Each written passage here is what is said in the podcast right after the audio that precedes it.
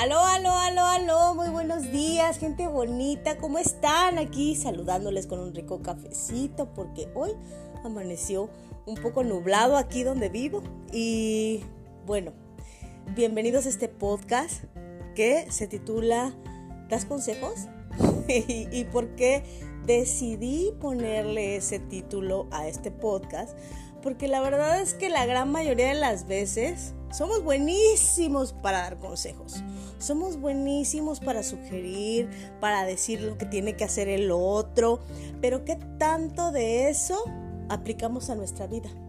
Porque ahí es donde entra la congruencia.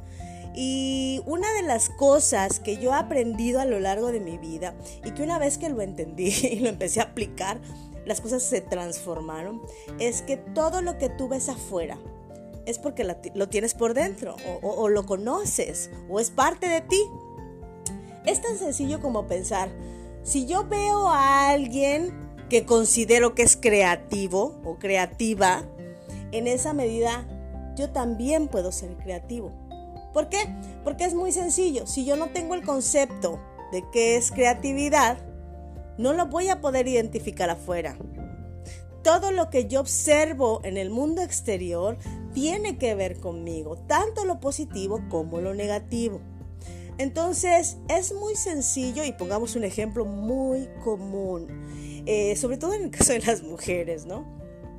Cuando tenemos amigas, no sé si has observado que la gran mayoría de tus amigas funciona muy parecido a ti o en una polaridad diferente. Eh, es decir, o son totalmente opuestas a ti o son sumamente similares a ti. Porque es parte de las leyes universales. Tú atraes lo que eres, atraes al tipo de persona que tiene que ver contigo o que está ahí para enseñarte algo que tú no puedes ver. Entonces, este caso de la amiga que sufre con el novio. Tiene un novio patán que la trata mal, pero ella está tan enamorada que ahí sigue. Y cuando tú lo ves desde afuera, cuando tú no estás viviendo desde esa emoción o no estás en los zapatos de ella, es muy sencillo decir, es que ¿qué haces con ese tipo? Ya suéltalo, ya déjalo. Hay muchos hombres allá afuera, ¿por qué te aferras a ese? Porque ella está viviendo desde un programa emocional que no, del cual no es consciente y tú puedes verlo sin esa emoción. Pero te aseguro que si tú estuvieras viviendo la misma situación, es muy probable que estuvieras actuando de la misma manera. Porque así es como funcionamos los seres humanos. Y esto te lo digo desde el fondo de mi corazón. Puedes estar de acuerdo conmigo o no, pero es lo que a mí me ha funcionado, es lo que yo he observado en mi vida. Y entonces, hoy lo veo desde esta perspectiva. Si yo puedo observar eso en mi amiga y le estoy dando la solución, yo tuviera que preguntarme eso a mí ¿qué me enseña. ¿Qué me enseña de mí? ¿Qué observo yo ahí que pudiera yo aplicar en mi vida? O que si yo estuviera en esa situación, ¿qué decisión tomaría? porque verlo de manera objetiva es muy sencillo. O sea, cuando ves un problema que no es tuyo, es bien fácil dar la respuesta, es bien fácil dar la solución, pero tú no estás viviendo desde esa emoción. Entonces, yo hoy aprendí a observar las situaciones de afuera, de todas las personas que están a mi alrededor, y pensar, ¿qué tengo que aprender de eso? Y cuando yo empiezo a vivir una situación emocional compleja, hago remembranza de eso, de esa situación que yo observé, de la solución que en su momento le pude haber dado a mi amiga y aplicármela a mí.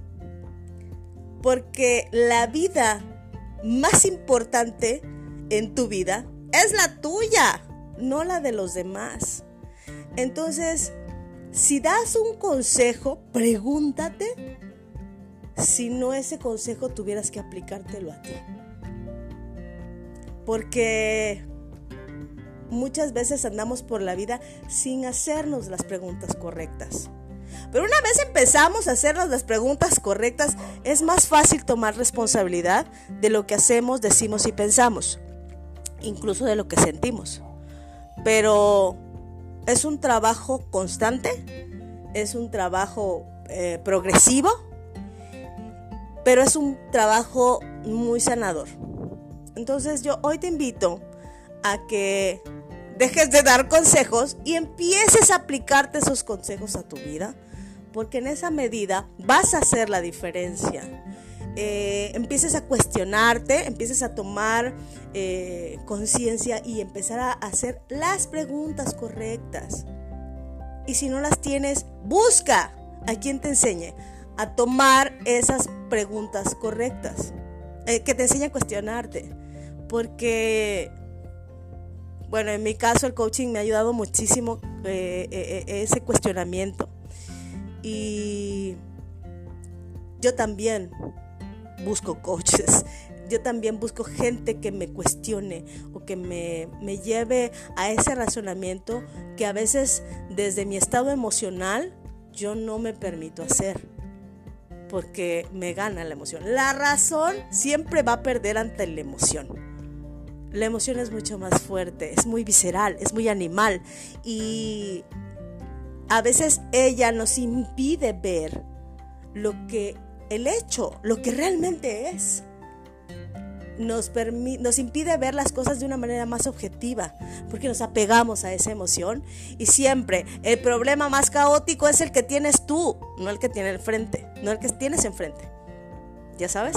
O sea, mi vida es la más eh, problemática o mis problemas son los peores porque los de afuera no son tan complicados, porque mi vida sí es terrible y no y siempre andamos peleando eh, en, querer ganar, en qué vida es peor, ¿no? Y eso es caer también en el victimismo. Así que yo te invito hoy a que empieces a hacer un análisis de esos cuestionamientos y que empieces a hacerte las preguntas correctas. Y si no las sabes hacer, pues busca ayuda.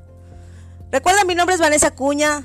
Te Agradezco tu presencia, agradezco que me hayas escuchado y nos vemos en una próxima emisión. Bendiciones para todos.